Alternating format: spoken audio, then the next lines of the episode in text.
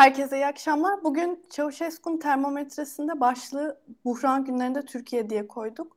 Çünkü hem ekonomi konuşacağız hem e, beyin göçünü konuşacağız. Hem de Bakanlar Kurulu'nun açıklamalar geldi. Özellikle depremzedelerle ilgili artık e, yavaştan artık bu çadır işini bitireceğiz e, diye bir açıklama yapıldı.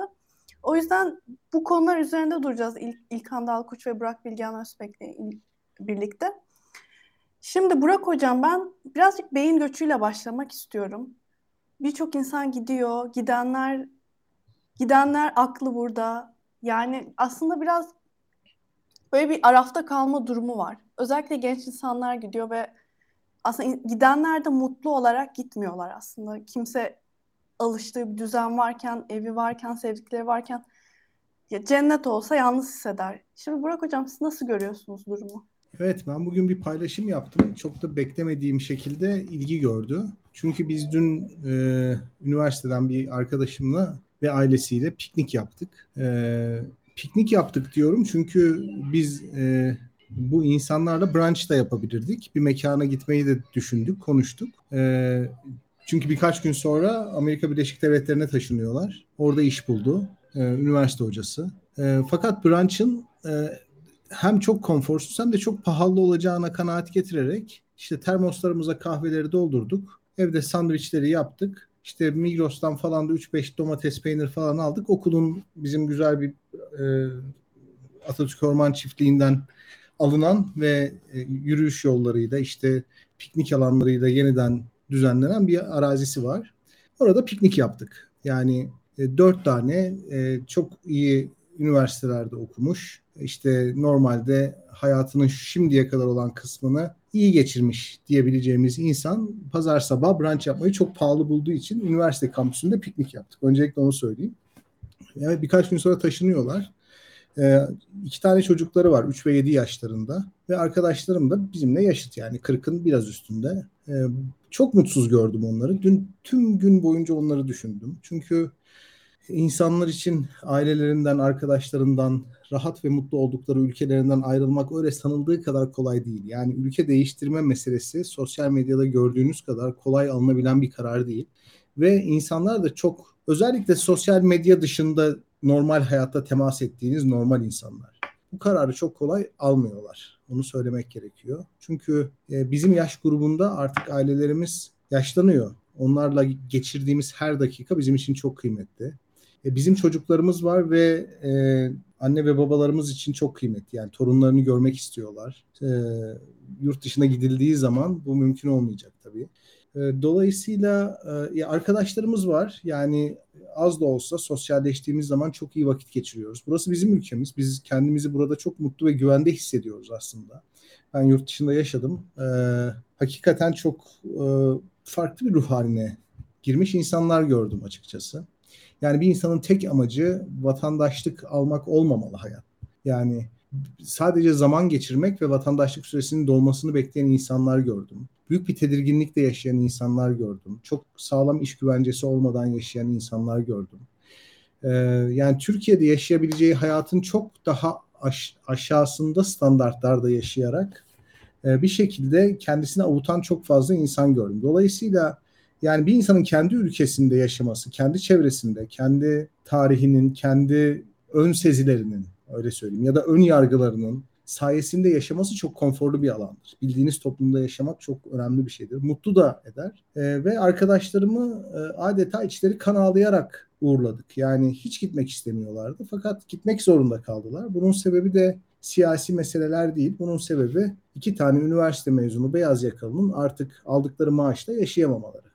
Yani ev kiralarının çok yükselmiş olması. iki tane çocuk sahibiyseniz onları e, bir şekilde iyi eğitim kurumlarına yazdırmak istiyorsunuz. Eğitim kurumlarının fiyatları da hakikaten e, yani izleyicilerimiz arasında kreş veya anaokul çağında çocuğu olanlar mutlaka vardır. Beni anlayacaklardır. Hakikaten üniversite ücretlerinden bile daha pahalı. Onun dışında market alışverişi yaparken artık çok daha fazla düşünüyor insanlar. Ee, bizim üniversitede mesela hocalarımızın büyük çoğunluğu borcamla okula gidip geliyor. Çünkü öğle yemeklerini evden getiriyorlar. Herkes bir termos aldı. Artık Starbucks kahvesine kimse para vermek istemiyor. Üniversite servisi çok popüler oldu. İnsanların evden işe kendi otomobilleriyle gidip gelmeleri hakikaten çok pahalılaştı. Ee, artık servis kullanıyoruz. Ben en son servise e, üniversite dördüncü sınıfın başlarında binmiştim. Sonra araba aldım yani. E, çok uzun yıllardır, 22 senedir falan servis kullanmıyordum açıkçası.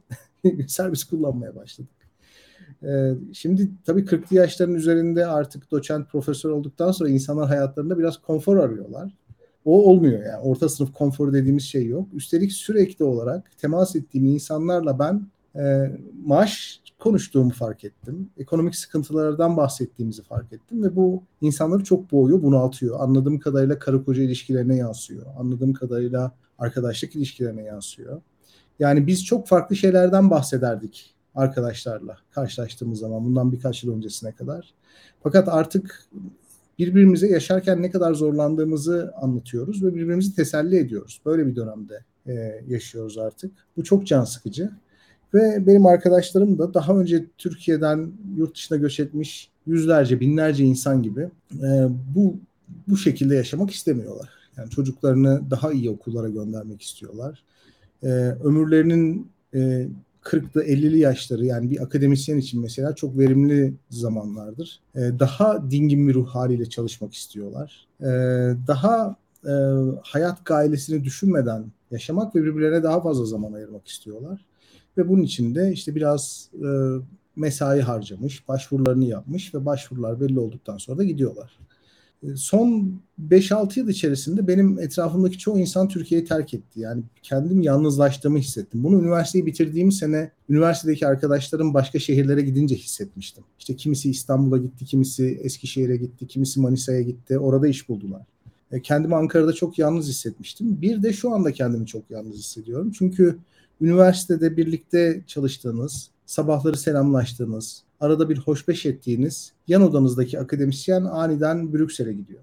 Aniden Katar'a gidiyor. Aniden işte e, Kanada'ya gidiyor ve hep böyle bir senelik, iki senelik diye başlayan o araştırma için gidiyorum hikayeleri permanent bir kalıcı bir e, işe dönüşüyor yani. Çünkü hani baktığınız zaman Türkiye'nin hakikaten insan kaynağı olarak uluslararası rekabete açık kesimleri o kavgayı kazanıyorlar. Yani gittikleri ortamda eğer bir rekabete giriyorlarsa bu rekabeti de kazanabilecek bir profil de var.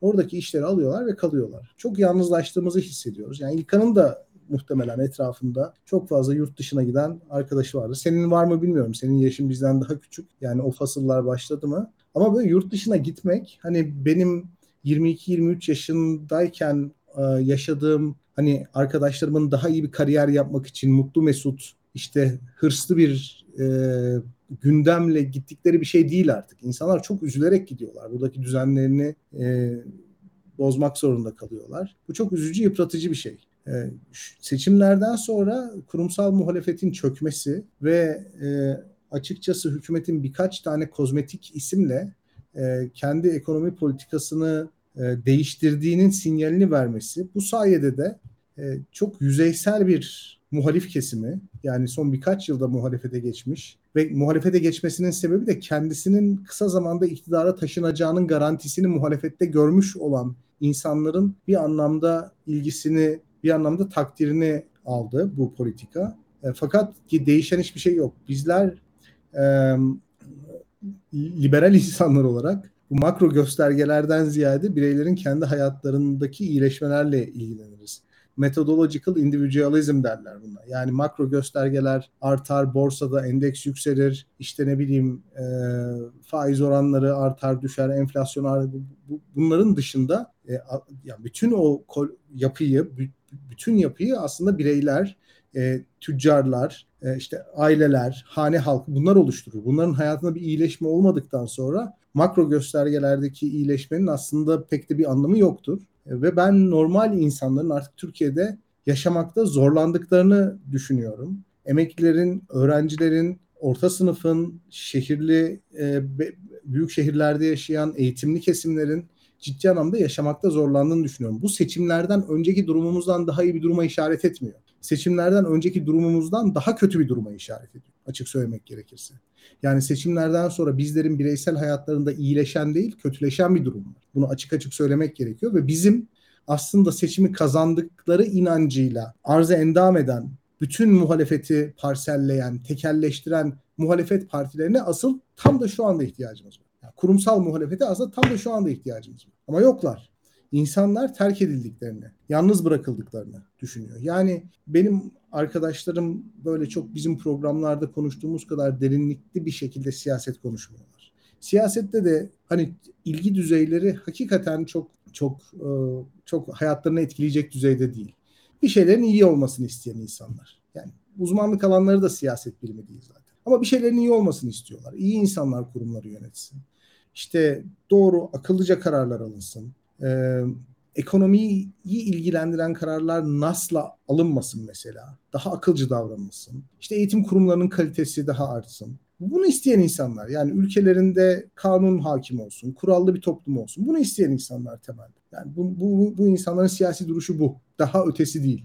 E, dolayısıyla onlar kendilerini çok seçimlerden sonra yalnız bırakılmış hissettiler, çaresiz hissettiler ve bu dalganın e, artacağından korkuyorum.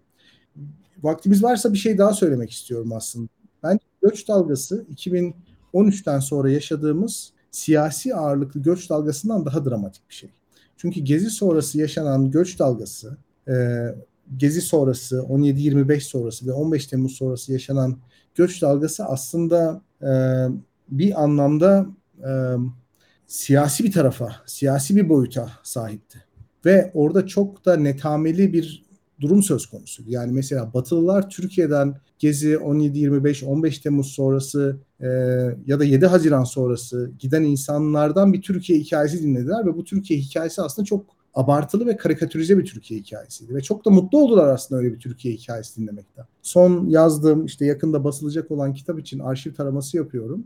Türkiye'de gezi olaylarına yönelik, daha doğrusu gezi olaylarında Türk hükümetinin göstericilere yönelik hamlesine karşı en sert tepkiyi Türkiye demokrasisi konusundaki hassaslığıyla bildiğimiz Angela Merkel vermiş mesela. Yani gezi olaylarıyla ilgili Merkel çok duyarlı davranmış ve Türkiye'deki demokrasi sorununun altını ısrarla çizmiş. Şimdi bu mesele de beraberinde bence işte bu siyasi motivasyonlarla ya da siyasi endişelerle yurt dışına giden insanların Türkiye okumalarını otomatik olarak kabul etmelerini beraberinde getiriyor. Çünkü Türkiye'nin asla Avrupa Birliği'nde yeri olmadığını savunan insanlar için savunan çevreler için Adalet ve Kalkınma Partisi aslında bulunmaz nimetti. Ve özellikle Adalet ve Kalkınma Partisi'nin otokratik eğilimleri vurgulansın diye aslında Türkiye'den siyasi eğilimli göç ve Türkiye'den siyasi motivasyonlarla göç eden insanların anlattığı Türkiye hikayesi büyük bir saygıyla dinlendi bana sorarsınız. Fakat şu anda hakikaten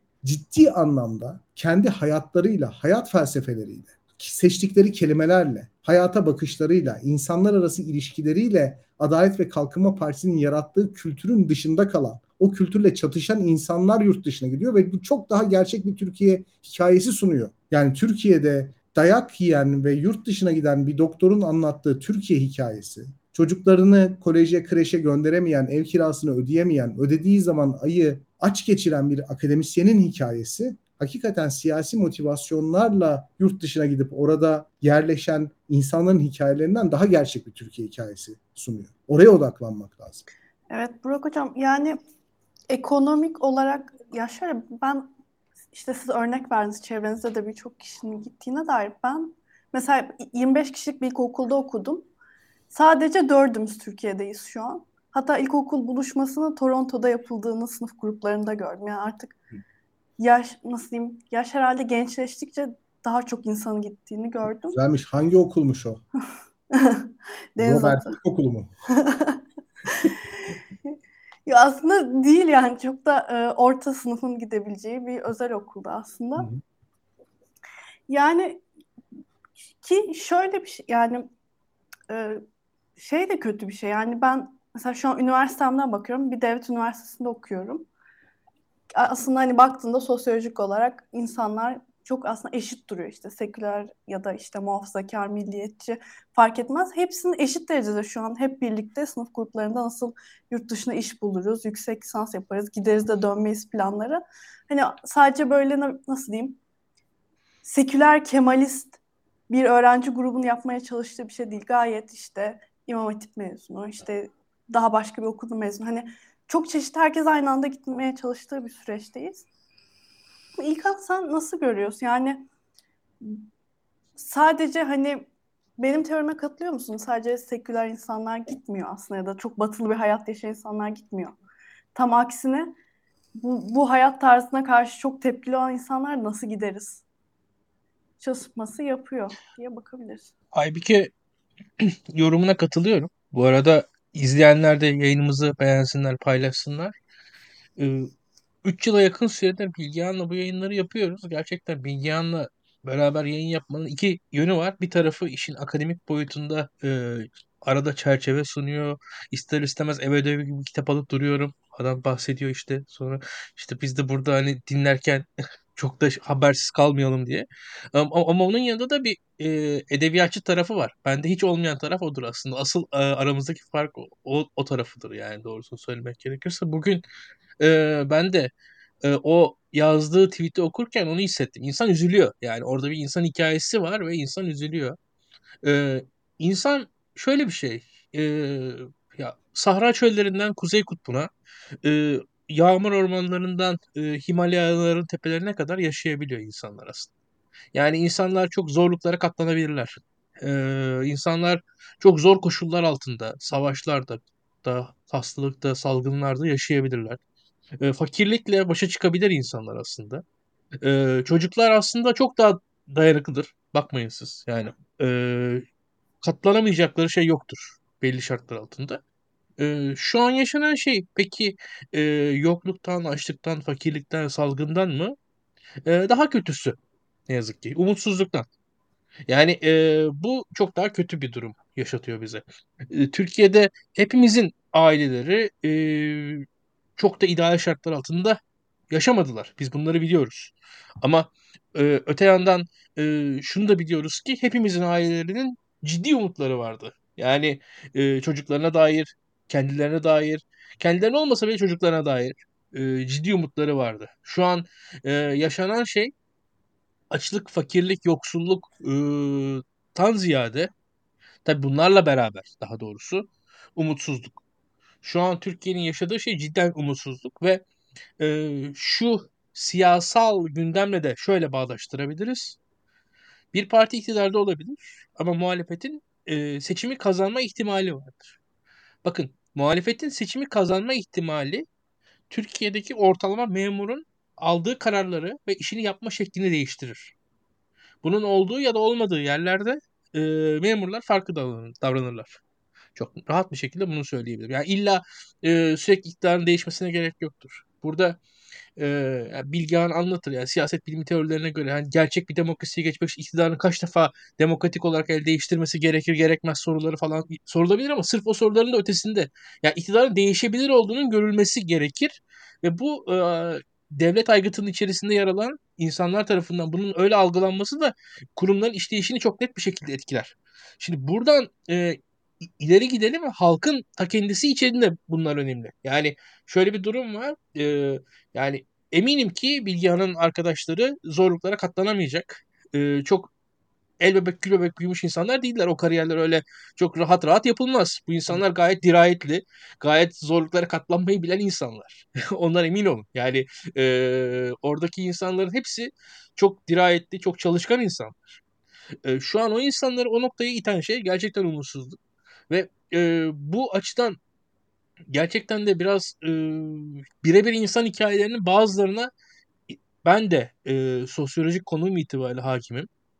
Özellikle 70'li yaşların üzerindeki insanların torunlarını göremeyecek olduk olmalarını e, görüyorum şu anda. Yani hakikaten trajedi.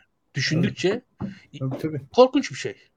Yani bu insanların ve 78 torunları yok yani. İki tane torunları var ve o iki torunlarını bundan sonraki hayatlarında üç defa falan göreceklerini şu an bu karar ortaya koyuyor. Yani birisi Kanada'ya giderse siz Türkiye'de yaşıyorsanız bundan sonra torununuzu 70 küsur yaşındaysanız yani 30 defa görmeyeceğiniz kesin. Çok net bir şekilde. Çok acı. Ama yani matematik bunu ortaya koyuyor. Çok üzüntü verici bir gerçeklikle e, karşımızda bu var. Ya bu karar o demek. Yani ben anneme torununu ge- gelecek hayatının kalanında 10 defa göstereceğim demek maksimum. O da bilet alınabilirse falan. Yani bu, bu çok acı bir karar. Ee, kolay bir karar değil. Bunu yani e, şimdi özellikle şöyle söyleyeyim Halbuki dediğin gibi gençlerde belli şeyler kararlar alınabiliyor. Ee, nispeten daha az e, sorumluluk, daha e, ne diyelim e, adaptasyon kabiliyeti vesairenin olduğunu düşünürsek. Bir, bir de 40 yaşında insanlardan bahsediyorsun şu anda Bilgehan mesela. O hikayeyi düşününce ben oradan etkilendim açıkça söylemek gerekirse en fazla. Ya bu, bu tam anlamıyla bu demek. Yani birisinin Kanada'ya gitmesi demek. Orada bir annesi babası var ve o torununu çok az görecek demek yani. Ve e, bu e, alınmış bir karar E, ve o, o, o da kolay alınmış bir karar değil. Öyle e, açıkçası 2000 dolar daha fazla gelir için alınmış bir karar da değil. Çok daha ağır bir karar. Yani e, ve e, şu an Türkiye'nin e, kaybettikleri çok acı. Ve şunu söylemek gerekiyor. E, umut çok önemli. E, benim açımdan her zaman e, burada son dönemlerde örnek gösterdiğim şey bu Wagner isyanındaki Rusların haliydi. Üzüntüyle izledim açıkça söylemek gerekirse. Yani bir grup asker, e, paralı asker isyan ediyor. Halk da film izler gibi izliyor. Olayın bir parçası değil. Olayın bir hani aktör değil. Orada paylaşılan şey veyahut da üzerinde kavga edilen şeyle onun arasında bir ilişki yok sıradan bir Rus vatandaşı. Yani iktidardaki bir iktidar denklemi var orada. Her ülkede olan. Yani diyelim Osmanlı'da da olan. E, Avusturya Macaristan İmparatorluğu'nda da olan. E, şöyle söyleyeyim. Yani Nasır Mısır'ında da olan, Saddam Irak'ında da olan bir iktidar denklemi var aslında Rusya'da. Ve onu da vatandaşlar izliyorlar kenardan.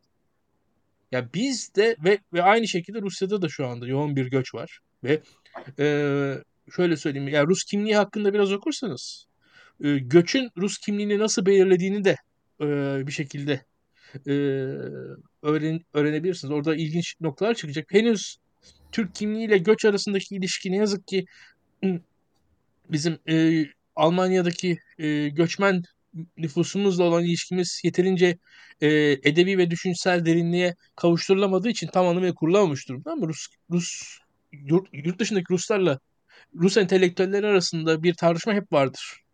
Şimdi şunu düşünüyorum. Biz de artık dönüşüyoruz, değişiyoruz. Ee, enteresan bir şekilde Türklük tekrar tanımlanacak hatta yani bunun sonunda onu da söyleyebilirim yani biraz daha ileri de gidebilirim. Ee, ve bu e, bu gidiş durmazsa bizim tanıdığımız, bildiğimiz ülke olmaktan burası çıkacaktır. E, çok rahat bir şekilde bunu da söyleyebilirim. Aynı şekilde Aybüke senin tespitin doğrudur diyerek başlamıştım. Şunu söyleyeyim ben. E, ya Bilgehan burada tabii 15 Temmuz sonrası göçlerden, gezi sonrası göçlerden bahsetti. E, onun yanında tabii e, şunu eklemek lazım. Yoğun bir şekilde bu seçime katılımların düşük olduğu Doğu Güneydoğu Anadolu illerinde de ciddi bir aslında e, yasaların dışında kaçak bir Kürt genç nüfusunun göçü var aslında. Şu an Türkiye'nin çok görmediği.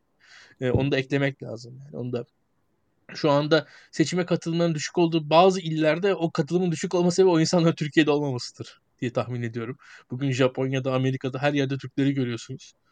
Ee, Türk toplumunda bir yandan da şunu gösteriyor. Toplumun arkasında bir ateş yanıyor aslında. Bu toplumda bir enerji var. Bu toplumda e, yani şöyle söyleyeyim. Ağrı'dan gidip e, Japonya'da hayat kurmaya kuracak enerjisi olan insanlar var. E bu insanların enerjisiyle biz düşmanız şu anda. Veyahut da bir yandan düşünüyorsunuz şu an Kanada'da hayat kuran genç Türk akademisyenleri var. Dünyanın her yerinde çalışıyorlar. Ve bu, bu insanlarla bir şey kuramadık. Ee, üzücü. Ya bugün şöyle söyleyelim. Türkiye azalıyor. Yani bütün bunlarla beraber Türkiye azalıyor. Türkiye daha az bir Türkiye haline geliyor. Bütün bunların, bütün bu göçün arkasından biz daha az, biz daha eksik, biz daha e, şöyle söyleyelim daha kurak bir yer haline geliyoruz diye düşünüyorum. Çok acı. E, ve bunların yanında da e, buraya dair hayaller kurulmuyor. Yani en basitinden e, şöyle ifade edelim. E, yani insanların hayalleri e, bir Türk hayali, yani bir Amerikan rüyası denir ya. Yani işte e, bir e, bir ev, bir araba, bir yazlık, çoluk çocuk falan, e, mutlu mesut bir aile, e, bayramlarda anneanneye ziyaret. E, bunun gibi bir orta sınıf sayabileceğimiz neredeyse alt orta sınıf sayabileceğimiz bir noktada bile e, o hayaller artık kurulamıyor. Bugün e, eskiden biz bu yayınlarda birkaç yıl öncesine kadar ev almanın zorluklarından bahsediyorduk. Bilgehan'la beraber. Yani bugün kiraya çıkmanın zorluklarından bahsediyoruz. Artık e, bundan e, birkaç yıl öncesine kadar öğrencilerin nasıl eve çıktıklarından, çık, çıkamadıklarından bahsediyorduk. Bugün çalışan insanların nasıl eve çıktıklarından, ev arkadaşlarıyla onlardan bahseder hale geldik. E, standartlarımız göz göre göre düşüyor. E, ve daha kötüsü şu, yarın, yarının bugünden daha iyi olacağına dair e, elle tutulur, gözle görülür hiçbir e, veri de yok şu an elimizde. Siyasal ya da ekonomik olarak bize bunu inandıracak, bize bu e, bize böyle bir hikaye sunacak bir yapıda şu an için gözükmüyor. Çok acı bu. E, yani şöyle söyleyelim. E, şimdi Aybüke'nin bir e, genç kardeşi olsa ve e, biz ona desek çalış derslerinde. Başarılı ol, işte sağlıklı ol, kötü alışkanlıklardan uzak dur. Okey bunlar doğru şeyler. İşte tasarruf yap. Ee, bütün bunların sonunda peki ne elde edecek Aybüke'nin genç kardeşi mesela? Ee, yani neticede yine kiraya çıkamayacak neredeyse teknik olarak. hani şu anda Şimdi Aybüke... o tavsiye Almanca öğren olarak değişti. evet, evet yani e, bütün bunların e, üzerinde baktığımız zaman hakikaten e, çok üzücü, çok e, açıkçası kendi adıma e, acı duyuyorum. E, canımı acıtıyor bütün bunlar. E, e, bütün bunlarla beraber e, buradan çıkışta yine de öyle ya da böyle bu insanların enerjilerindedir diye düşünüyorum. Hmm. O enerjiyi doğru yere e, kanalize edebiliriz diye ummak istiyorum. Yani neticede hani o e, işte her şey kaybolmuş, geride umut kalmış. Yani neticede o umudun peşinde olmamız gerekiyor. Ee, ama zor. Hakikaten zor. Şu anda ya hiçbir insan böyle kolay kolay e, güle oynaya 40 yaşında e, ailesini geride bırakmaz. Bunu da söylemek lazım. O yüzden İlkan'cığım hani bu gittik bir sene içinde Mercedes aldık. Ya bu paylaşımlara çok kızıyorum ben. Çünkü bu mesele sanki Tabii, sanki mevcut durumuna dair bir doyumsuzluk içerisinde lüks ve şatafat arzusuyla insanlar yurt dışına gidiyormuş gibi bir atmosfer yaratıyor ve beraberinde yurt dışına giden insanlara karşı da çok büyük bir öfke mobilize ediliyor yani öfke örgütleniyor. Ya mesele o değil. Yani zaten sosyal medyada asıp kesen insanların tamamı İlkancım ve Aybikeciğim seni sizleri tenzih ediyorum. Bekar, çocuksuz ve hayatın gerçekleriyle çok yüzleşmiş insanlar değil. Yani hakikaten yani bu mesela yani bizim aile aileler kurmamız lazım. Çocuklar yetiştirmemiz lazım ki Doğru. bu ülkede bir üretim gücünün devamı olsun öyle değil mi? Yani şimdi şu koşullar altında ben insanların aile kurup iki veya üç çocuk yapabileceklerini, onları büyüteceklerini düşünmüyorum açıkçası. Hele ki büyük şehirlerde yaşıyorlarsa. Çok zor bir şey bu. Çok zor bir şey maalesef. Hani bu ülkenin oturup ciddi anlamda hakikaten şu seçim mevzusu da geride kaldı. Yani o hesaplaşmayı kurumsal muhalefet yapmıyor. İşte CHP, İyi Parti, HDP, hı hı. dört küçük parti yapmıyorlar. Yapacak bir şey yok yapmıyorlar yani. Evcilik oynamayı tercih ediyorlar. Yapacak bir şey yok ama biz toplum olarak buradan bir şey bir şey çıkartacağız. Yani siyaset yapmaya hevesli, siyasi partilere takım elbiseleriyle doluşmuş ve kendi aralarında hiyerarşik bir oyun oynayan insanların gözün içine bakmayacağız. Buradan bir şey çıkartmamız lazım. Bir, bir ruh hali, bir itiraz çıkartmamız lazım. Ve siyasette temsil edilmeyen en önemli insan kesimi olarak düz insanlar olarak bunu yapmamız lazım. Yani düz, yaşama telaşı içinde olan, hayat gayresi olan, zorluklarda yüzleşen, bunları bizzat tecrübe eden, eğilip bükülen, kırılan, yani sosyal medyada gördüğümüz ahlak abideleri, megafonla suratımıza bildiri okuyan tipler değil. Normal hayatta kanlı canlı yaşayan insanlar olarak bir itiraz yükseltmemiz, bir yol bulmamız lazım. Yani İlkan'ın dediği gibi birkaç sene içerisinde bizim program arşivlerini izleyenler görürler. Bizim umutsuzluk hipotezlerimizin neredeyse tamamı doğrulandığı gibi bundan sonrası için umutlu olmak adına da hakikaten kuvvetli bir sinyal almıyoruz. Yani Hafize Hanım'ın Merkez Bankası Başkanı olması, Mehmet Bey'in ekonominin başına geçmesi, yani teknokratik görünümlü bir kabineyle zevahiri toplamaya çalışmak hakikaten bana çok bu mesele kurtarabileceğimiz izlenimi vermiyor. Daha köklü bir zihniyet reformuna ihtiyacımız var artık. Yani bunu, bunu, bunu tartışmak gerekiyor. Ve siyasi partilerin yerel seçimde birbirleriyle ittifak yapıp yapmayacağıyla falan ilgilenmek yerine hakikaten bunları konuşalım istiyorum. Yani insanların hayat standartları bir de çok uzun yıllardır düşüyor. Yani bu son 1-2 yıllık bir olay da olmaması herhalde komple umudu zaten nasıl olsa daha da kötü olacak seneye diye ben hep bunlar konuşuluyor aslında. Şimdiden alalım zaten sene iki katı olacak, üç katı olacak. Bu şekilde gidiyor. İlkan biz e, geç, geçen hafta Perşembe günü Nabız'da seninle bir ekonomi yayını yapacaktık. E, faiz oranları hakkında. Fakat yayınımız internet muhalefeti yüzünden kapanmıştı. Şimdi onu bu yayın için konuşalım istiyorum. Özellikle bu o, faizdeki e, Ağustos ayındaki artışı konuşalım. Hani fiyatlar yaz aylarında sanki ekstra bir arttı. Sen nasıl görüyorsun? Şimdi e, Bilgehan son olarak e, sorundan önce onu söyleyeyim. Çok güzel bir noktaya parmak bastı. E, bizler olanı tam anlamıyla göremiyoruz birçok yerde. Yani e, bazen insanların e, sosyal medyada ne yazık ki e, yüzeysel hareketleri olabiliyor. Hatta e, çok sevdiğim bir laf vardır. Yani bir ülkeye gittiğiniz zaman ilk izlenimleriniz o ülkeyi değil sizi yansıtır. Yani gerçekten öyle. Sizi yani kendinizi yansıtan hareketler yapıyorsunuz orada. Ve e, oradaki olay o ülkeyi falan anlatmaz aslında sizi anlatır. Şuna geleyim. E, bütün bunların arkasında gerçekten de Türkiye'de e, olan biten e, öyle işte Türkiye'de e, içki şu kadarmış, Hollanda'da bu kadarmış falan e, la geçiştirilebilecek bir şey değil. Türkiye'de insanlar yani hani aileler dağılıyor. Biraz yani ciddi olmak lazım ve öyle bir noktaya geliyoruz ki e, bu yaşanan şey sen çok güzel anlattın onu. Yani şu an herkes göç ediyor. Bakın yani şu an Türkiye'de bence yani mesela Ağrı ilindeki düşük katılımın sebebi insanların kaçıp gitmiş olması. Türkiye'de değil o insanlar. O yüzden oy kullanmadı. Yani e, şu anda e, yurt dışına giden gelen insanlardan bizim daha çok sekülerleri görüyor olmamız sadece hani e, onların video çekerek hevesle e, paylaşmalarından kaynaklanıyor hatta bizim onlara bakmamızdan kaynaklanıyor. Yani şu an herkes göç ediyor gidiyor. Abi ben e, o, o konu hakkında başka bir şey daha ekleyeyim. Benim yani okuldan yakın bir arkadaşım şöyle bir video çekmişti. Bu işte çeşitli medya kanallarında haber olmuştu. İsveçlilerin ne kadar İslamofobik olduğu, ne kadar işte e, Türklere, Müslümanlara karşı tavır aldığına dair böyle birçok yerden böyle videolar atmıştır. Çünkü bir okuldan onay almadığından dolayı.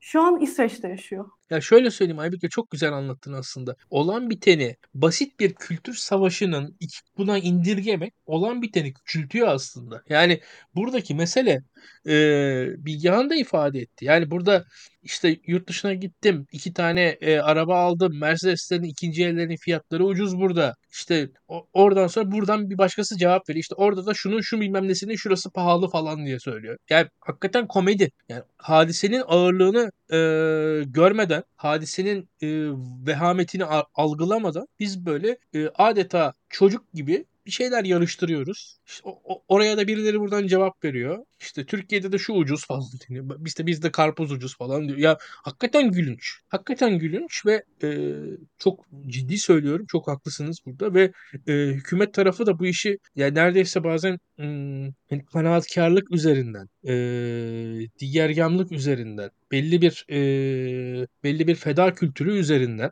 e, adeta ekonomik krizi bir e, propaganda aracı olarak kullanma çabasına girerek ve burada da çeşitli tüketim kalıplarını Türk kültürüne yabancı e, yaşam e, imgeleri haline e, dönüştürüp aslında fakirlikten doğan eleştiriyi e, Türkiye dışılık, Türklük dışılık, İslam dışılık övgüsü haline e, halinde insanlara yansıtarak bu işi basit bir kültür savaşına indirgemeye çalışıyor. Halbuki yaşadığımız şey o kültür bu kültür değil. Birincisi gözümüzün önünde ülke sınıf düşüyor. Yani hem hem ekonomik olarak hem özgürlükler olarak, yaşam standartları olarak, devlet kapasitesi olarak ne derseniz deyin. Doğanın doğaya saygı olarak ne diyebilirsiniz diyebilirsiniz yani. E şu anda bizim e, sosyal medyada da sunuş şekli de olan biteni sadece bir kültürel meseleymiş gibi. Yani işte atıyorum e, içki ucuz, içki pahalı veyahut da işte ben daha ekstravagan yaşamak istiyorum. Orada daha rahat yaşarım. Tabii bunlar bu her türlü yaşam olabilir o ayrı mesele ama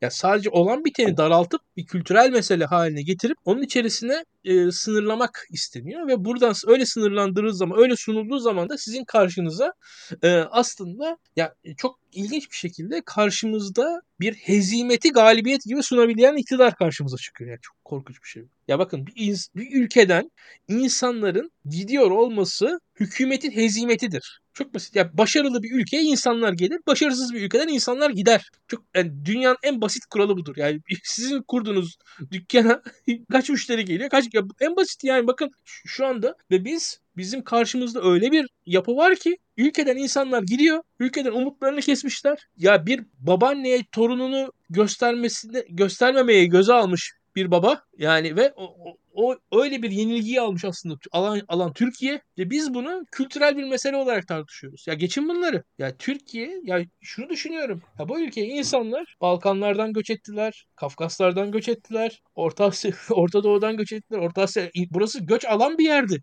Yani ve oradan geldik biz buraya. Yani çok acı. Hakikaten çok acı.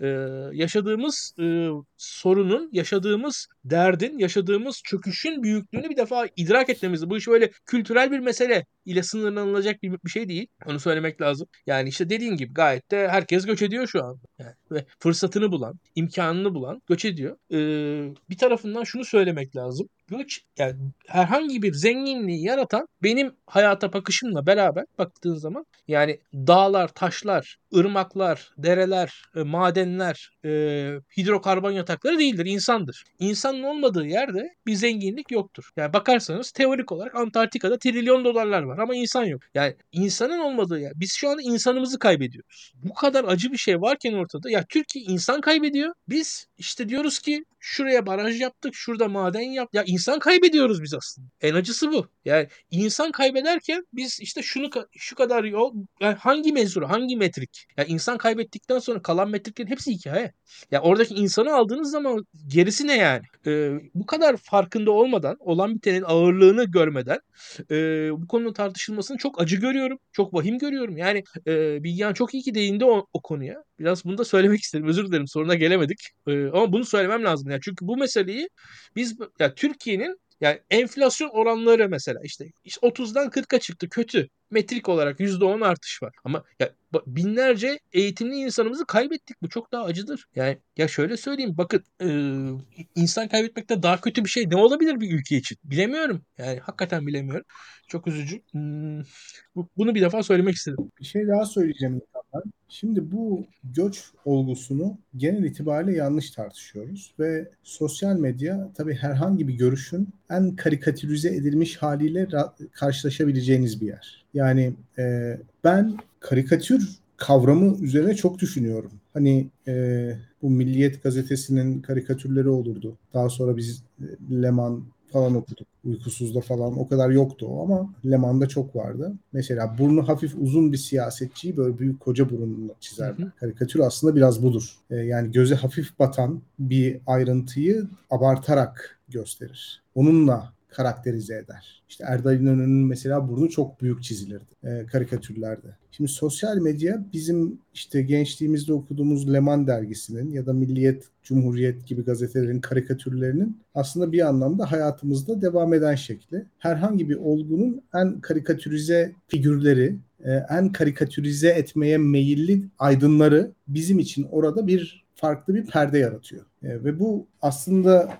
yani genel itibariyle Türk entelektüel hayatının da alameti farikası bence yani. Türkiye'de aydın dediğiniz kişiler yani aydın dediğiniz kişilerden kastım e, kamusal tartışmayı bir anlamda şekillendiren insanlar aslında kaba kavramsallaştırmalar yapan ve herhangi bir olguyu e, işte abartarak e, seksi kelimelerle ve sert karşıtlıklar kurarak e, organize eden kişiler oldular yani çoğu zaman. Biz gerçek anlamda meseleleri bir veri üzerinden tartışan aydın figürüyle çok karşılaşmadık. Yani aslında biz insanların hislerini, illüzyonlarını, işte kabuslarını falan kamusal tartışma diye okuduk uzun yıllar boyunca. Göç meselesi de biraz böyle. Yani bu olguyu ciddiyetle ele almamız lazım. Daktilo 1984'te biz 2021 senesinde mesela geri kabul anlaşmasını eleştirdik ve onlarca yüzlerce program yaptık. Göç meselesi Tayyip Erdoğan'ın kurguladığı ekonomi politik anlayışın bir aracıdır dedik. Şimdi sapık Pakistanlı videosu paylaşıp yani TikTokçu bir Afgan videosu paylaşıp Twitter'da küfrettiğiniz zaman bu olguyu karikatürize ediyorsunuz ve olguyu tartışamıyorsunuz. Halbuki burada ciddi anlamda ucuz iş gücünün Türkiye'ye gelmesi, iş piyasasının bir anlamda e, bozulması ve Türkiye'deki insanların genel itibariyle dünyadaki üretim ihtiyacını adeta bir köle emeğiymiş gibi emeklerini harcayarak karşılaması gibi bir, bir strateji olduğunu düşünüyorum ben açıkçası. Yani bugün Türkiye'nin en iyi muzunu Türkler yemiyor. Türkiye'nin en iyi mandalinasını Türkler yemiyor. Türk işçileri daha az kazanarak veyahut Türk insanı insanı sokaklarda daha az güvenli yaşayarak göçmen işçilerin ürettiği kot pantolonu daha ucuza Türkler giymiyor. Almanlar giyiyor. Ruslar giyiyor. Böyle bir böyle bir ekonomi anlayışı. E yine Türkiye'den yurt dışına giden insanların Türkiye'ye kattığı bir değer var. Bir döviz girdisi var. Mesela bununla daha çok ilgili bence hükümet. Yani yetenekli bir üniversite hocasının Amerika Birleşik Devletleri'nde iş bulmasına üzülen bir zihniyet yok burada. Bu insanın gidip çalışıp Türkiye'ye ne kadar para göndereceğiyle daha çok ilgili bir anlayış var. Ve baktığınız zaman yurt dışında yaşayan Türk sayısı 5 milyon 6 milyon olduğu zaman bu insanları bu insanların Türkiye'ye senede işte 5 bin dolar 10 bin dolar para gönderdiği hesabını yaptığınız zaman hakikaten iştah kabartıcı bir rakam ortaya çıkıyor hükümet açısından. Veyahut sigortasız, kayıtsız işte milyonlarca işçi Türkiye'de gelip ucuz iş gücünü sergileyerek e, bir anlamda e, tarım sektöründe, sanayi sektöründe çalışarak ucuz mal ürettikleri zaman ve bu ihracat kanallarıyla yurt dışına satıldığı zaman oradan gelecek parayla daha çok ilgili sanki. Yani bu meselenin altında ciddi bir ekonomi anlayışının olduğu kanaatindeyim. Niçin böyle oluyor? Çünkü Türkiye kurallı bir piyasa ekonomisi anlayışından vazgeçeli, öngörülebilir bir siyasal yapı olmaktan vazgeçeli e, çok oldu. Çok uzun zamandır bundan vazgeçtik. Ve bundan vazgeçtiğimiz için bir tane fonun, bir tane finans kuruluşunun, bir tane yatırımcının tek seferde yapabileceği yatırım, tek seferde Türkiye'ye getirebileceği sermaye açığı, bu sermaye olmadığı zaman doğan sermaye açığı maalesef bu şekillerde bu şekilde kapanmak zorunda kalıyor. Yani aslında başka bir şeyin bedelini ödüyoruz biz. Ya yani hayatımızın her alanında başka bir krizin yansıması. Yani mesela biz göç krizi zannediyoruz. Biz futbol maçı izlerken sporda bir kriz var zannediyoruz. Biz yani işte e, iyi pop şarkıları çıkmadığı zaman müzik sektöründe bir kriz var zannediyor. Bir, bir, ama o başka bir kriz işte. Orada devlet kurumsallığını bir şekilde ilga eden bütün devlet hiyerarşisini, devlet bürokrasisini bir sadakat ihtiyacıyla, partizanlarla dolduran, dolayısıyla keyfi kararların önünü açan, bütün iyi ve kötü denetim mekanizmalarını birbirinden ayırmadan denetim kavramına karşı savaş açmış. Dolayısıyla bir türlü o Weber'in bahsettiği rasyonel bürokratik devletin varlığını kabul edemeyen anlayış aslında bizi bu noktalara getirdi. Hayatın birçok alanında bunu yaşıyoruz, görüyoruz. Yani Pakistan'da mesela bir şirket var ve Türkiye'ye gelmek için bu şirkete başvuruyorsunuz. Vize işlerinizi hallediyor. Şimdi bu şirketin sahibi e, araştırdığım zaman işte Kanal 7'nin sahibiyle aynı insan çıkıyor. E sonra mail atıyorum Dışişleri Bakanlığı'na. Diyorum ki Pakistan vizesinde red oranı nedir? Dışişleri Bakanlığı bana cevap vermiyor. İyi kötü işte dışişlerinde hariciyede çalışan arkadaşlar var. Onlara soruyorum abi hiç o konuyu açma diyor. Bizim inisiyatifimizin dışına çıkmış konular var orada. E şimdi böyle olunca yani e, devlet bürokrasisi bypass edilince ve bu işler bu tip kanallar üzerinden yürütülünce işte Türkiye aslında insanların bilinçli olarak buraya getirildiği bir politikayla yönetiliyor. Yani sanki maruz kalınmış saf vatanımız işte e, işgale uğramış ve bunun karşısında acziyet içerisinde bir hükümet varmış gibi bir resim çiziliyor değil mi? Ya, bence acziyet içerisinde bir hükümet yok. Öyle bir acziyet yok. Bu bilinçli olarak uygulanan bir politika. Veyahut görüyorum işte bu doktorların yurt dışına çıkışı yasak. Öyle bir şey de öyle bir politika da yok. Hatta tam tersine Türkiye'deki vergi mükelleflerinin parasıyla okumuş, yetişmiş insanların aslında Türkiye'de yaşamaması bazı açılardan tercih bile edilebilir. Yani 1 milyon beyaz yakalının Türkiye'ye 10 milyon dolar senede gönderdiğini düşündüğünüz zaman 10 milyar dolarlık bir ihracat yapmış gibi oluyorsunuz. Böyle bir şey. Yani bu ekonomi e, anlayışı üzerinden göç olgusunu değerlendirmek ve bizi bu ekonomi anlayışına neyin mahkum ettiğini sorgulamak bence elzem. Burada yapmamız gereken şey bu. Ya hakikaten vapurda TikTok çeken sapık bir Pakistanlı üzerinden öfke krizi geçirerek hiçbir yere varamayız. Bu meseleyi öfkelenerek çözemeyiz. Bu akılla tasarlanmış bir sistem olduğunu düşünüyorum ben. Akılla yıkılabilir. Öfkeyle değil. Evet. İlkan abi şimdi ekonomi konusu arada kaynamasın lütfen demiş Murat Yaşar Akar. İlkan onu sana tekrar bir sorayım. Sen de bir yorumlarını alalım son son. Murat Bey kendi yorumunda da aslında bizim anlatacağımız şeyleri söylemiş durumda. Bilgehan'ın dediklerini de tam anlamıyla tamamlayan şeyler bunlar. Türkiye'deki hükümet ciddi şekilde e, belli kendi kararlarının e, sonuçlarından azade olmak istedi. Yani özellikle yabancı yatırımcıyı e, 128 milyar dolar harcayıp yok yolladılar Türkiye'den. E, fakat bunun yarattığı noktada e, bunun yarattığı e, ülke ekonomisini uzun süre döndürmeye çalıştılar. Yerel e, pardon genel seçimlere kadar e, sağdan soldan buldukları paralarla swapla ihracatçının dövizine el koyarak ittire kaktıra her türlü kısıtlamalarla e, buraya kadar getirdiler. Bu kısıtlamalar neredeyse artık sıradan tüketiciye e, gelecekti. Gelmeye başladı ki biz ucunu gördük. E, ikili e, döviz kuru e, uygulamasıyla ve artık yavaş yavaş bankalardan istediğimiz şekilde istediğimiz anda dolar döviz bulamaz hale geldiğimiz sırada. Yani e, son günlerde yavaş yavaş şu vardı. Hani belli saatlerde dolar bulunmuyor. İşte şu saatte şuradan alman lazım falan denmeye başlanıyordu. Bunun sonu artık bambaşka bir yere doğru gidecekti. Yani biz ya artık o ikili kur, üçlü dörtlü kura dönecekti. Bizim e, Doktor Can Ergel'in yazısında anlattığı bir Venezuela sistemi vardır orada iyi bir örnek. Onun dışında belki e, ciddi bir döviz krizi yaşayacaktık e, diye düşünüyorum. E, bu konuda yani ben korkuyordum gerçekten. İşte ilaç ham maddeleri alınamadığını Enes söylemişti. Artık neredeyse ilaç da bulunamayacaktı. E, bayağı bir ciddi sıkıntı yaşayacağımız noktaya gelecektik diye düşünüyorum. E, orada hükümet e, seçimlerin arkasından e, dolarla ilişkiyi tam anlamıyla kısıp e, eski o 80 öncesi günler ekonomisini tekrar kurmaya yeltenmeyi vaz yeltenmekten şimdilik vazgeçmiş gibi duruyor. Çünkü Erdoğan önceki modelinin sonuna gelinmişti. E, ancak hala e, şu an e, ortada bence ne bir ekonomik program var ne bir e, ekonomik bir yeni felsefe var. Şu an değişen isimler var. Değişen isimlerin e, kendilerinin verdiği kısa vadeli bir güvence var sadece. Ve burada da şöyle bir durumla karşı karşıyayız biz. Hmm, yerel seçimlere kadar e, ancak bu e, döviz krizinin engelleneceğini düşünüyorum. Şu an için ben hala enflasyonla ciddi bir mücadelenin e, olacağını düşünmüyorum.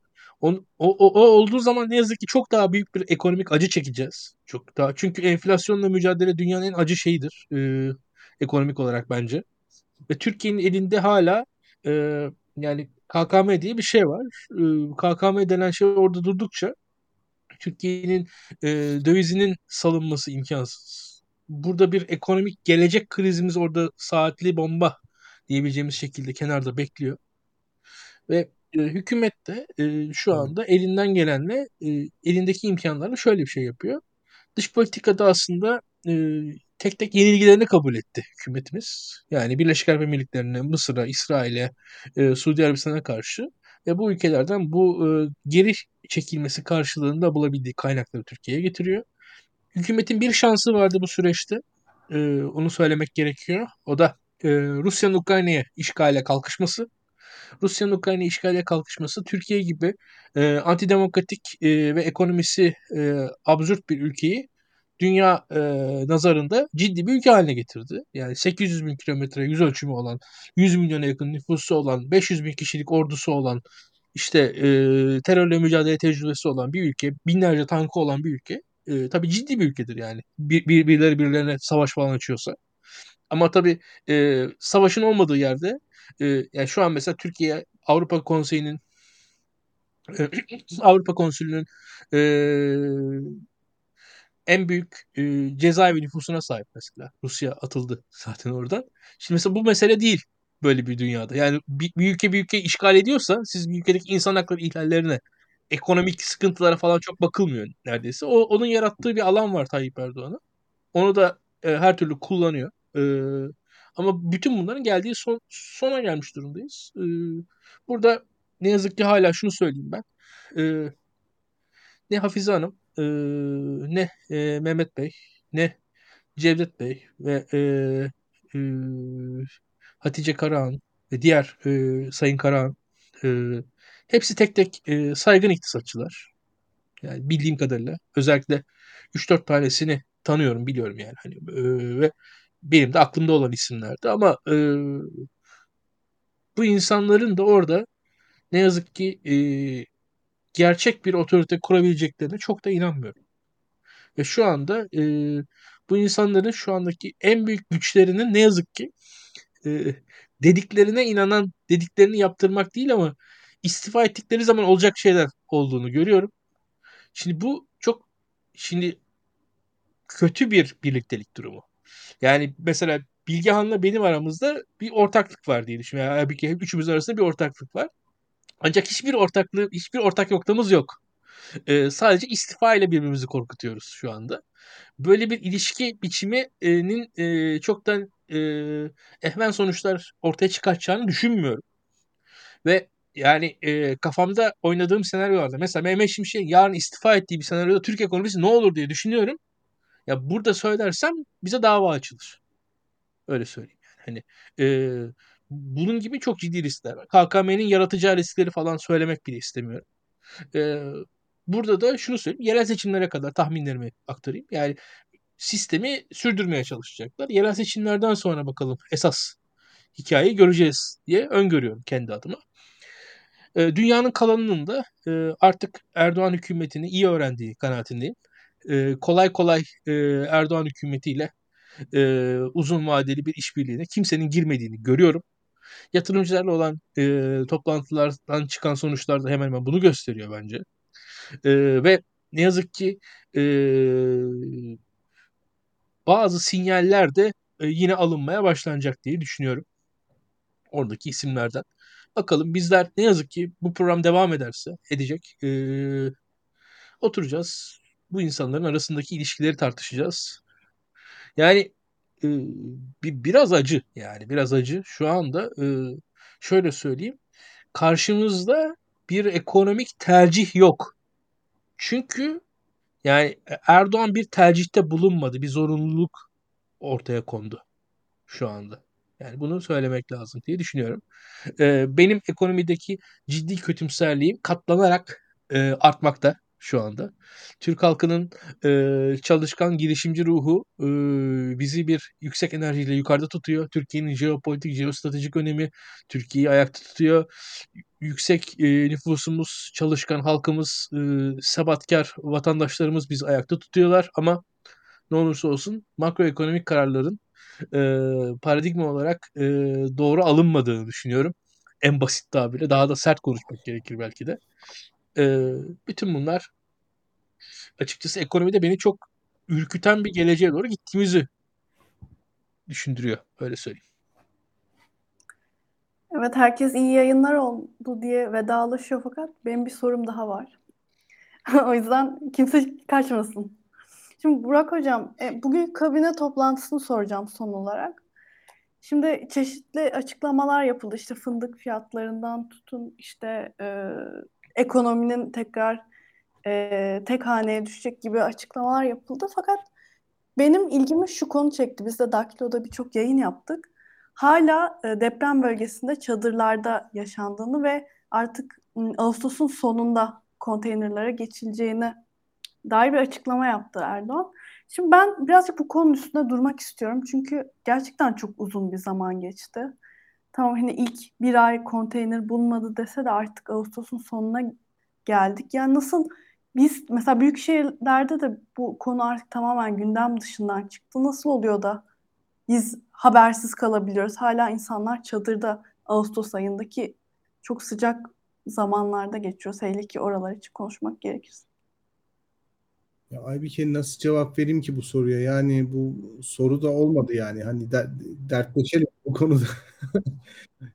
Bilmiyorum yani bu şöyle bir şey. Ben e, yani deprem e, açıkçası bir e, bütün maliyeti bir tarafa iktidar ve muhalefet arasında bir PR kampanya yarışına döndü açık konuşmak gerekirse. Yani biz deprem felaketinin boyutlarını değil de deprem felaketinin olası siyasi sonuçlarını daha çok önemsedik. Buna daha çok odaklandık. Öncelikle onu söyleyeyim. Ya bugün muhalefetin başkan adayını deprem belirledi aslında baktığınız zaman. Yani Kemal Bey'in depremden hemen sonra yaptığı açıklama tam aslında alışa gelmiş bir devlet memuru açıklamasıydı. AFA'da başarılar diliyor. İşte milletimiz bunda bu işten yüz akıyla çıkacak falan diyor. Ee, bir gün sonra biliyorsunuz gece 2'de bir prodüksiyonla e, öfke siyaseti yapmaya başlamıştı. E, Tayyip Erdoğan medyada usta bir strateji izledi. E, bu meseleyi yani deprem meselesini hakikaten farklı yöntemlerle olabildiğince maliyetini kendisinin ödemeyeceği şekilde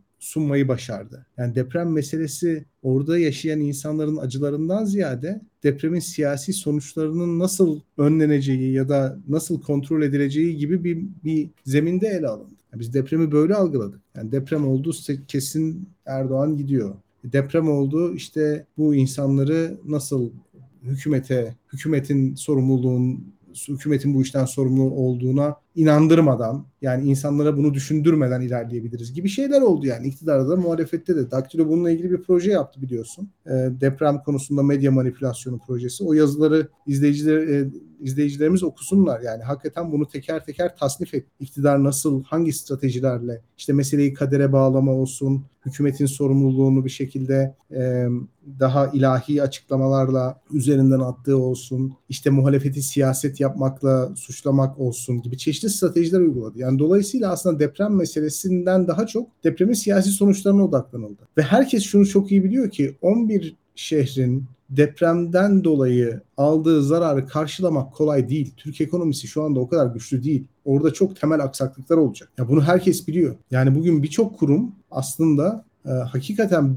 vergi dışında bütçelerinin önemli bir kısmını depremle alakalı harcamalara ayırmış durumdalar. Yani meselenin bir de Türkiye'de hep böyle oldu. Bir resmi tarafı var bir de gayri resmi tarafı var. Ee, bu şehirleri yeniden inşa etmek zor iş. Yani insanlar bu işi yaparsa Erdoğan yapar gibi bir düşünceyle hareket ettiler ama yani orada e, failliğin dışında bir de mevcut kaynaklar var. Yani o, o kaynaklar da sınırsız değil. Yani yaşadığımız mevcut e, ekonomik koşullar hakikaten sorunsuz ilerleyecek. Bir sene içerisinde işte bütün evlerin tıkır tıkır yapıldığı bir durumu oldukça zorlaştırıyor. Onu söylemek lazım. Yani biz işte hızlı yapılan devlet hastaneleri, temelleri atılan inşaatlar falan bunların bunlar aslında yani oradaki insanların yaralarını sarmaktan ziyade aslında Erdoğan'ın işte iş bitirici, icracı e, bir şekilde hızlı bir şekilde hareket edip kararları çabuk alan ve insanları eski hayatlarına döndürecek bir lider olduğunu vurgulamak için atılan adımlardı. Ama onun bir limiti var. Ya yani bunları da düşünmek lazım. Ya bu limitinin olması da şöyle bir şey yani bu 99 depreminde de bir limiti vardı. 2020 23 depreminde de var. Yani Türkiye e, sanıldığı kadar 11 şehri bir sene içerisinde yeniden canlandıracak, yeniden imar edecek kadar güçlü ve zengin bir ülke değil ya maalesef değil. Ya kimi seçerseniz seçin değil. O yüzden bu tip aksaklıklar olacak. Bürokratik aksaklıklar olacak. İnsanların tamamının siyasi görüşleri, e, işte hayata bakış açıları, mezhepleri, etnisiteleri ne olursa olsun çok iyi niyetli bir şekilde davrandıklarını gördük deprem e, felaketinde. Ona bir şey değil. Yani insanlar iyi, iyi niyetli yani çok kötü niyetli değil. Yani Türkiye'deki insanlar hep beraber seferber oldular ve deprem bölgesine yardım göndermeye çalıştılar. Fakat o o pek yaraları sarmıyor işte. Yani burada sizin kaynaklarınız çok önemli ve o kaynaklarda bence büyük bir sıkıntı var şu anda. Evet, e, İlkan son olarak sana geleyim. Biz deprem yayınları yaparken şöyle bir, e, şey demiş. Hani biz şu an depremin etkilerini daha hissetmiyoruz ilerleyen zamanlarda daha yoğun hissedeceğiz e, demiştin. Şu an o döneme geldik mi? Yani artık bu depremin faturasını yani acılarını daha hissedebileceğimiz döneme geldik mi? Ya e, Aybike öyle bir şey ki ben şu an neredeyse haksız çıktığımı düşünüyorum. Yani e, vahim bir durum yaşıyoruz şu anda. Gerçekten çok vahim bir durum yaşıyoruz.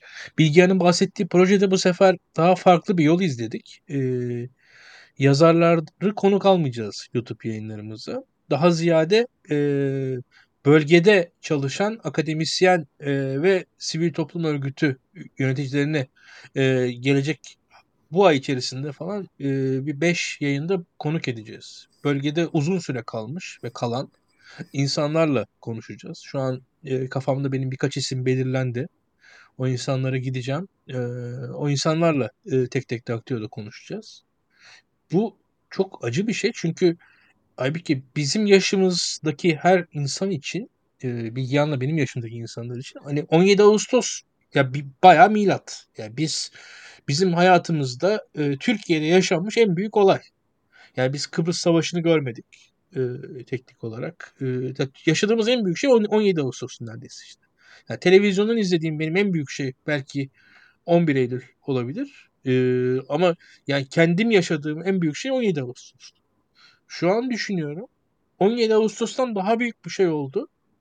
Ve e, imge olarak 17 Ağustos'un gerisinde kaldı. Bu Türkiye açısından utanç vericidir. Ya bu bir yerden çıkar. Ben söyleyeyim size yani. Yani bunu bu sıkıntı bir yerden çıkar. Bilgehan'ın anlattıklarına katılıyorum ve e, şu anda da Türkiye'nin yeterince e, olan bitenin farkında olmadığını düşünüyorum. Yine e, biz ne yazık ki e, basit siyasal e, alana sıkıştırarak olan biteni e, yargıladık, or, şey yaptık, e, konumlandırmaya çalıştık. Yani şu anda yaşanan insani bir trajedi var. E, yine orada e, birçok insanın biliyorum ki mesela yani e, Antakya'da tanıdığım benim hali vakti yerinde bir insan vardı. Bayağı işte 8-10 dairesi falan vardı yani. Çok net işte Türkiye standartlarında artık üst sınıfın altı orta sınıfın üstü noktasına gelmiş bir insan sayılabilecek rahat rahat bir insan var. Yani şu an mesela deprem oldu sınıf düştü. En iyi haldekilerden bir tanesi bu mesela. Böyle bayağı insan var şu an Türkiye'de. Bunların e, ne yaşadığına dair insanların fikrimiz yok. Çok acı yani. Hani burada ülkede hayatlar değişiyor. Milyonların hayatları değişiyor. Bizim buna dair fikrimiz yok. Biz sadece e, depremden sonraki sıcak günlerde yaşadan insan hikayeleri, o efsaneler, mucizelerle e, kendimizi avuttuk. Yani e, biraz şey gibi e, Bilgehan sen e, daha bir edebiyat adamısın. Yani hani ya blockbuster filmlerin e, gürültüsüyle böyle gerçek romanlardan uzaklaşan bir halk gibiyiz. Yani böyle bir adeta bir boyalı alana doğru e, kafamız çevrilmiş. Orada yaşanan bir hikaye var arkasında. Gerçekten hani e, gerçekten insanların yaşadıkları şeyler var orada. E, işte yani çocuklar üniversite sınavına girdiler deprem bölgesinde. İşte seçimler oldu olmadı diyoruz. On, yani binlerce şey yaşanıyor şu anda. Ve biz e, hala hiçbir şey bayağı bir şey yok. İşte görüyorsunuz orada e, çok temel birçok şeyin eksik olduğunu ki yani şöyle söyleyeyim hani eksik eksik falan filan yani her şey eksik aslında ee, ve Türkiye'nin e, gerçek anlamda e, bir yeniden inşa sürecine de ihtiyacı var ve bunun da e, hala idrakinde değiliz diye düşünüyorum. E, deprem bölgesinin e, kayıplarımızın sayıları belli değil. Yaralıların sayıları belli değil. Mesela ne kadar insanımızın e, ya ortopedi servislerinin anlattığı şeyleri mesela konuşsak diye düşünüyorum yayınlarımızda. Yani neler neler var. E, bilmiyorum. Hakikaten bilmiyorum. E, birçok şeyden birçok insan habersiz ve sanki habersiz olmaktan da mutlu gibi geliyor bana. Biraz e, bilmiyorum. Yani açıkçası üzgünüm. Üzgünüm. Bu deprem konusunda çok üzgünüm. Kendimi de bütün bu e, hatalı eksik grubun içerisinde sayıyorum gerçekten de. Burada medyaya da bir laf söylemek lazım. Kan yani muhalefetin çok güçlü bir medyası var ve sabah akşam yani Ankara'daki sözüne pek de itibar edilmeyecek. Neyse böyle tanımlama yapacaktım onu onu kullanmayacağım ama insanları televizyona çıkartıp böyle günlük politika yorumları yaptırıyorlar. Ya yani birkaç ay önce deprem oldu. Yani siz oradan istediğiniz siyasi sonucu alamamış olabilirsiniz ama siyaset tam olarak da böyle bir şey işte. Yani eğer muhalefeti temsil etme, muhalefetin sesini duyurma gibi bir misyonunuz varsa ya korkunç bir şey ya. Tam da İlkan'ın söylediği işleri yapacaklar. Tam da bunu yapacaklar yani. Şimdi Aytun Çıray'ın açıklamalarından daha önemli bir şey var. Tam da İlkan'ın dediği gibi ortopedi doktorlarının yaşadıklarını anlatması. Çok daha önemli. Yani Barış Yarkadaş'ın Ankara kulislerinden çok daha önemli muhalefet için. Yani muhalefet medyasının odaklanması gereken konu bu. Yani bu kadar şehvetle iktidar istenmez. Bu kadar şehvetle iktidar isteyen adam bunları da yapmaz. Yani biraz daha pragmatik olur. Böyle çocukça şey olmaz ya. Yani deprem bölgesinden istediğimiz siyasi sonuçları alamadık. Deprem bizim hayatımızdan çekildi gitti. Koca koca insanlar küstü ya. Olur mu böyle şey? Böyle şey olur mu? Evet. Son son artık ben bir kapatma seansına geçiyorum.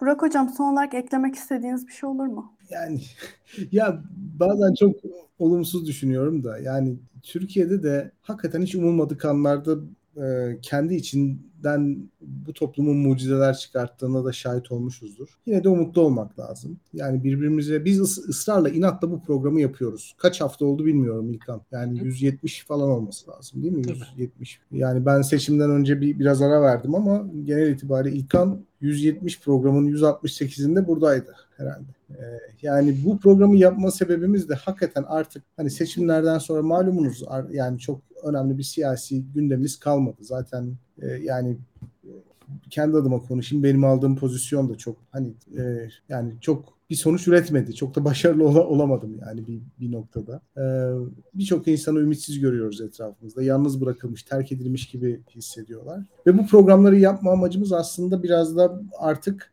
toplumdaki bu yalnızlık hissini paylaşmak. Yani sizler bize yazdıkça, bizi izledikçe, işte yorumlarda bulundukça e, biz de iyi hissedeceğiz. E, sizin iyi hissetmeniz için biz de burada olacağız. Yani birbirimizi bırakmayacağız. E, öyle söyleyeyim. E, yine de umutlu olmak lazım. Evet yani hep yani herkes aslında birazcık elinden en iyisini geleni yapmaya çalışıyor burada.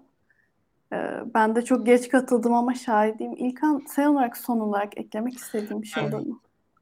Bu arada bu programın 166.sıymış. Ee, Bilgen dediklerine katılıyorum. Ee, açıkçası böyle zor şartlar altında gerçekten e, az evvel anlattığım gibi yani insanlarla aslında o zor şartlara da biz bizim de o zor şartlara dayanma kapasitemiz var bir yerlerde.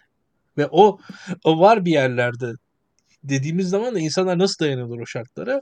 Birincisi gelecek duygusuyla, e, yakınlarındaki insanlarla e, bir yerden sonra şöyle bir şey vardır. E, bu işte savaşlarda anlatırlar insanlar siperlerde nasıl dayanırlar diye. E, hakikaten böyle vatan millet bayrak e, duygusuyla sipere kadar gidersiniz ama sizi siperde tutan şey yanınızdaki arkadaşınızdır. Yani e, bir yerden sonrası da öyle gerçekten. Yani sizi o siperde tutan şey e, aslında beraber savaştıklarınızdır e, diyerek bitireyim. Ben de tüm izleyicilerimize teşekkür edeyim bizi izledikleri için. Yayınlarımızı beğenmeyi ve paylaşmalarını rica ediyorum. Herkese iyi akşamlar.